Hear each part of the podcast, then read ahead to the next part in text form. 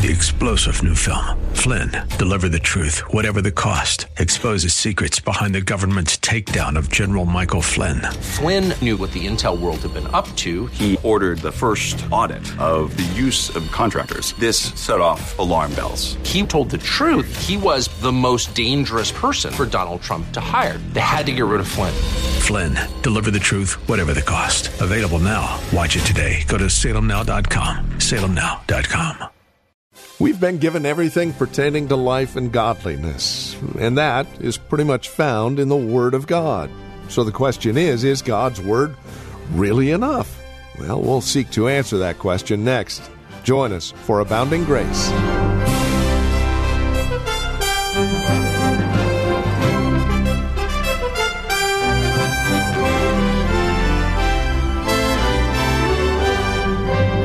Is God's Word sufficient for our daily lives? Is it really enough?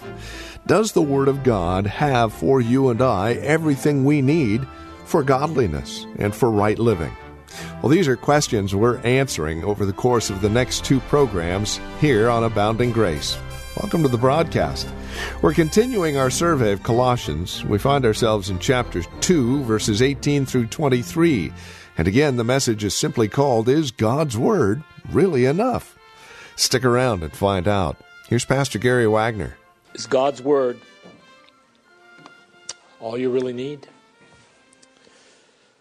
God has given us three strong warnings in the previous verses we've been studying to keep us from being seduced away from Christ to man, and to teach us that the Bible is really all we need to worship and to live for Him. Let's look at those warnings. First, uh, we'll look at verse 8 of chapter 2.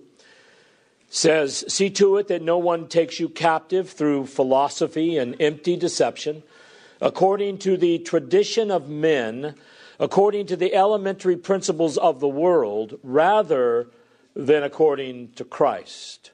Verse 16. Therefore, no one is to act as your judge in regard to food or drink, or in respect to a festival or a new moon or a Sabbath day, things that are mere shadows of what is to come, which is Christ, but the substance belongs to Christ. Then, verse 18 Let no one keep defrauding you of your prize by delighting in self abasement and the worship of angels, taking a stand on visions he has seen, inflated without cause by his fleshly mind, and not holding fast to the head, from whom the entire body, being supplied and held together by the joints and ligaments, grows with a growth which is from God. Now, this last warning in, introduces our text for today. And our text tells us in no uncertain terms how to avoid being seduced and enslaved and defrauded by false teachings. And it tells us how we can keep from being deceived by remembering two things.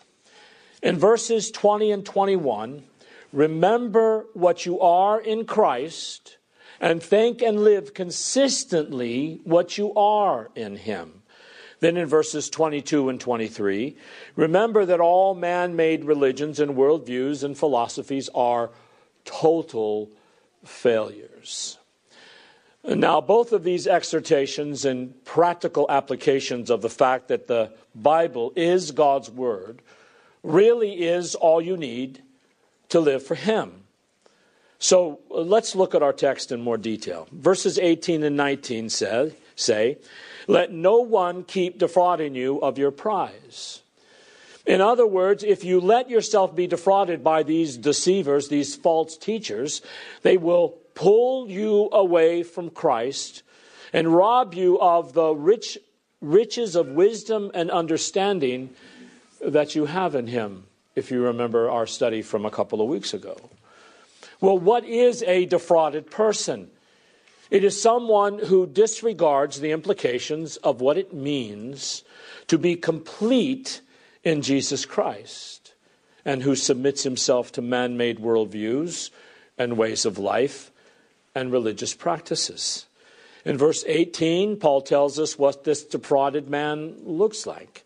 He says, in the middle part of verse 18, he delights himself in self abasement and the worship of angels.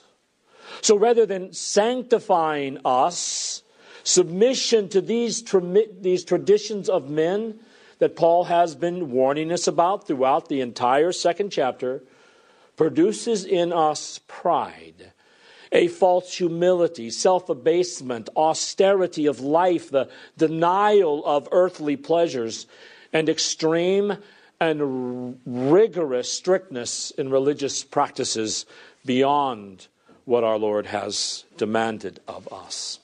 One commentator by the name of D.A. Carson describes the person here as someone whose ego is inflated as he submits to human traditions in the worship and life of God. He says, quote, far from being humble, he is inflated with pride.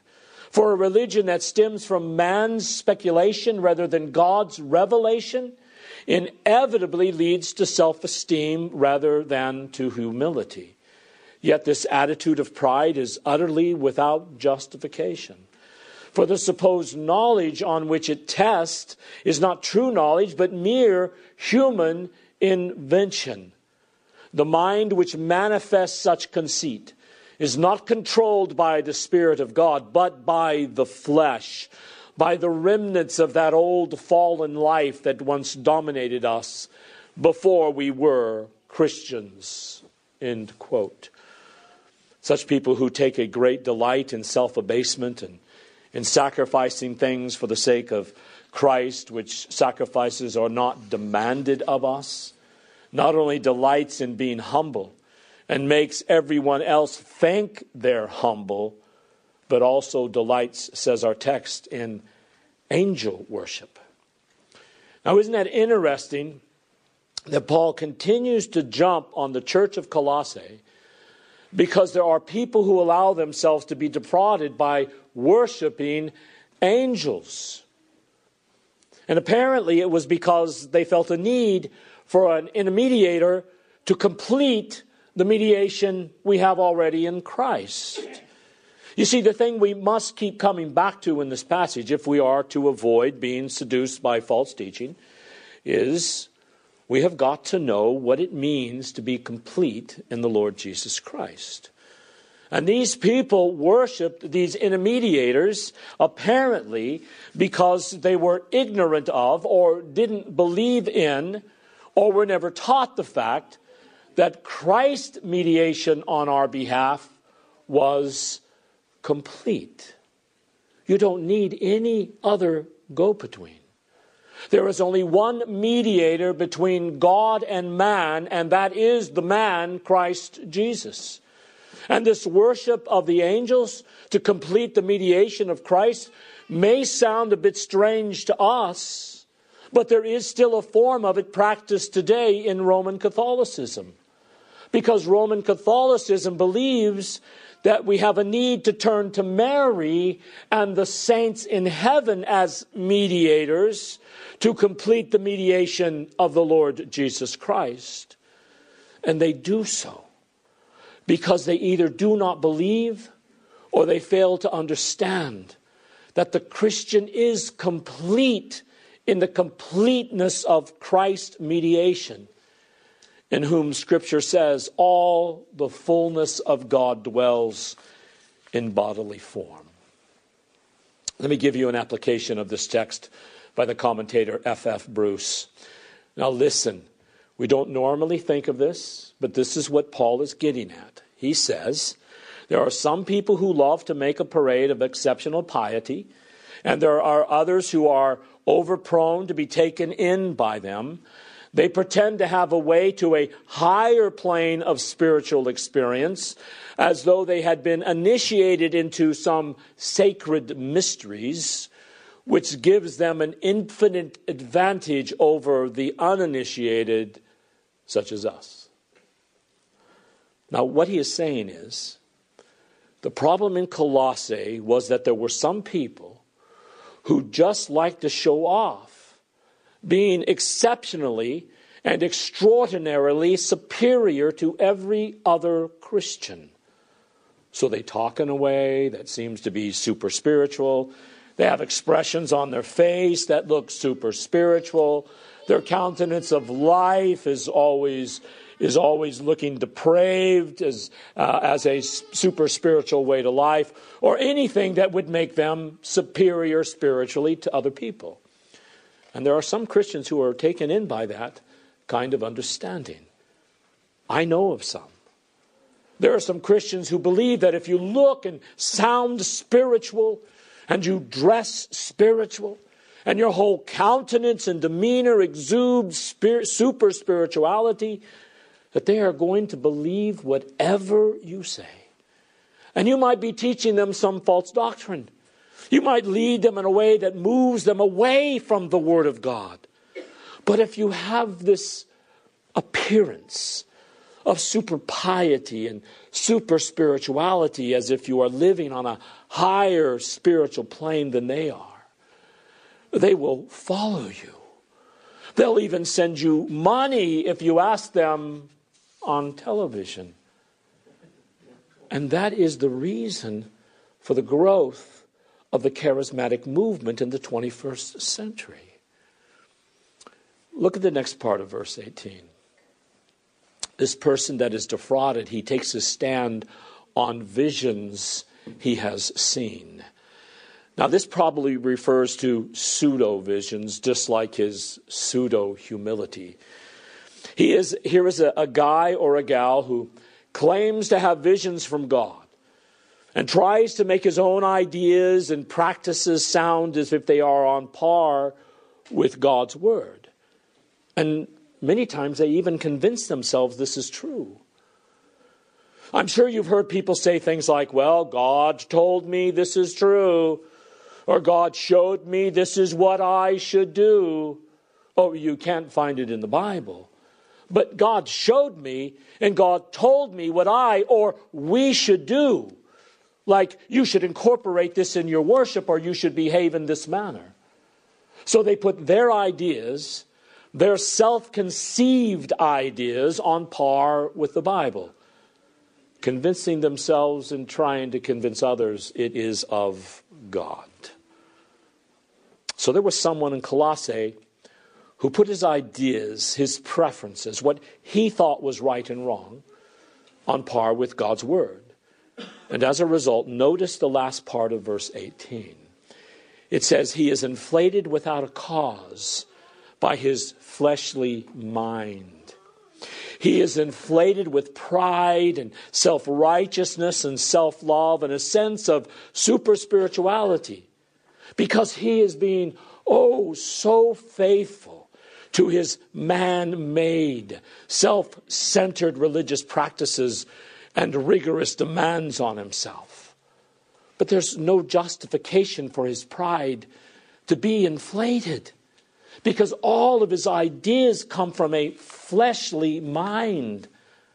That is, that attitude and outlook that dominated him when he was yet an unbeliever. And the point is, even after a person becomes a Christian, he's not perfect. And this antiquated way of thinking may linger and defraud a behavior for a time. You may believe, well, I believe the Bible, but I also believe this. And I may do this in worship, but I, I love to do this over here, even though it's not in the Bible. People put their ideas and their preferences on par with the Bible, even after they become Christians. Now, the main problem with someone who is being defrauded is found in verse 19. This is what makes a person vulnerable to being defrauded by false doctrine. It says, and not holding fast to the head from whom the entire Bible be, body, being supplied and held together by joints and ligaments, grows with a growth which is from God. This is the first thing about him. This is the root from which this self inflation and pride and everything else grows, and that is, he is not holding fast to Christ. He has loosened his hold on Christ. He's not being as faithful in things by maintaining a close relationship with Him through prayer and Bible study and worship and fellowship with other Christians and meditating on the Word of God. He's letting his grip on Christ loosen. And as a result of not holding fast to the head, Christ, he is easy prey for the seducers. Now, this person who is not holding fast to the head, he's not an outsider.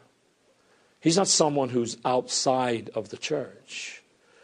And to say that he has loosened his hold is to say that he is someone who is a member of the church there at Colossae, but he never really had a solid grasp of Christ. He is a member of the church. He may have believed the preaching of the right things, but he has been a nominal attachment. It has been a real spiritual, it has not been a real spiritual attachment to Christ, but a nominal, intellectual, emotional attachment that he is loosening. That nominal attachment to Christ describes a lot of people in the church. They aren't spiritually connected with Christ emotionally, intellectually, externally. They may be, but it is not with saving faith. And those people who are not holding fast to the head become easy prey. And that type of looseness is contrasted with revelation and that firm grasp of Christ, even in the face of persecution and the refusal to deny the faith, no matter what the cost. Do you remember what God said about the church at Pergamum? Oh, it wasn't a perfect church.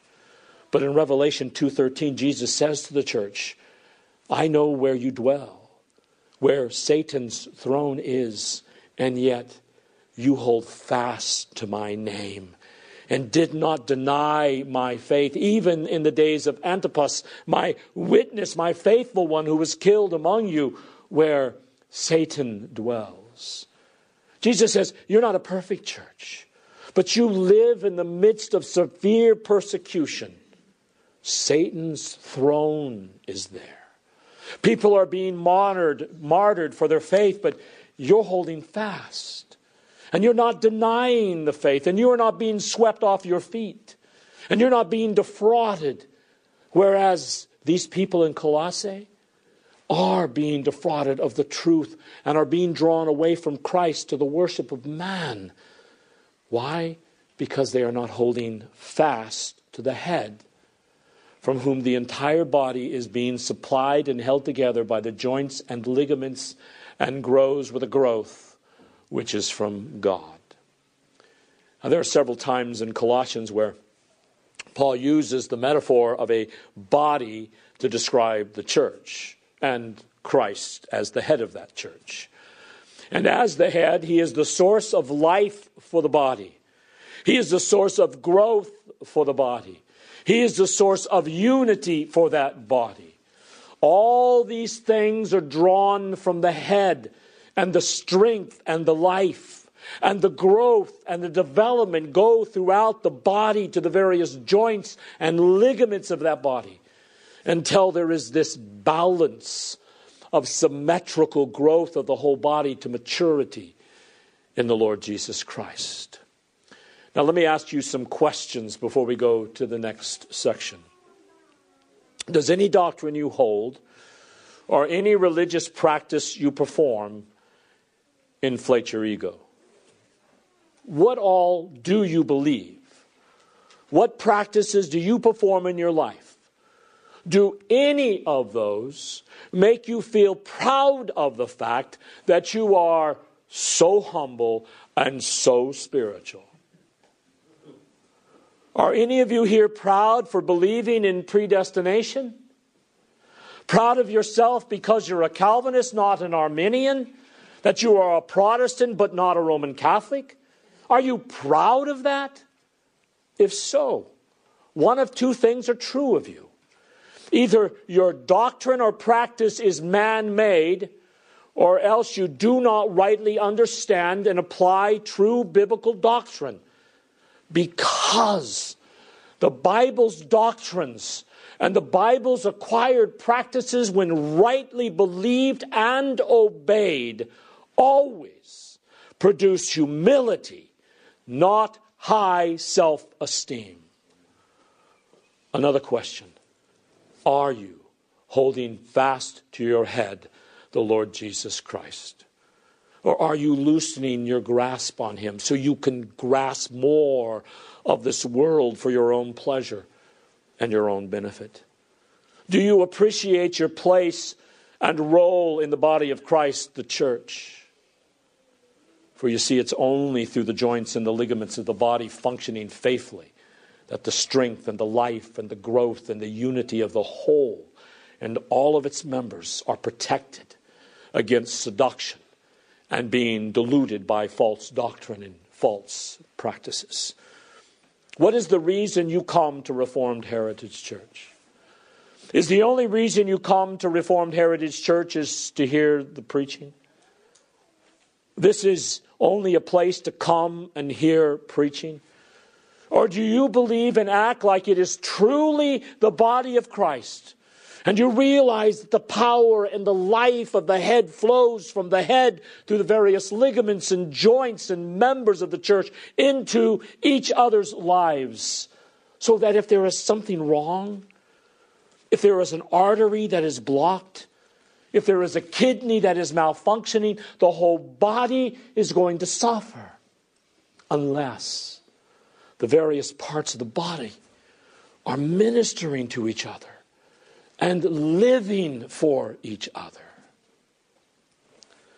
Now let's look at the two protection, protections against being seduced that I mentioned at the very beginning. Look at verses 20 and 21.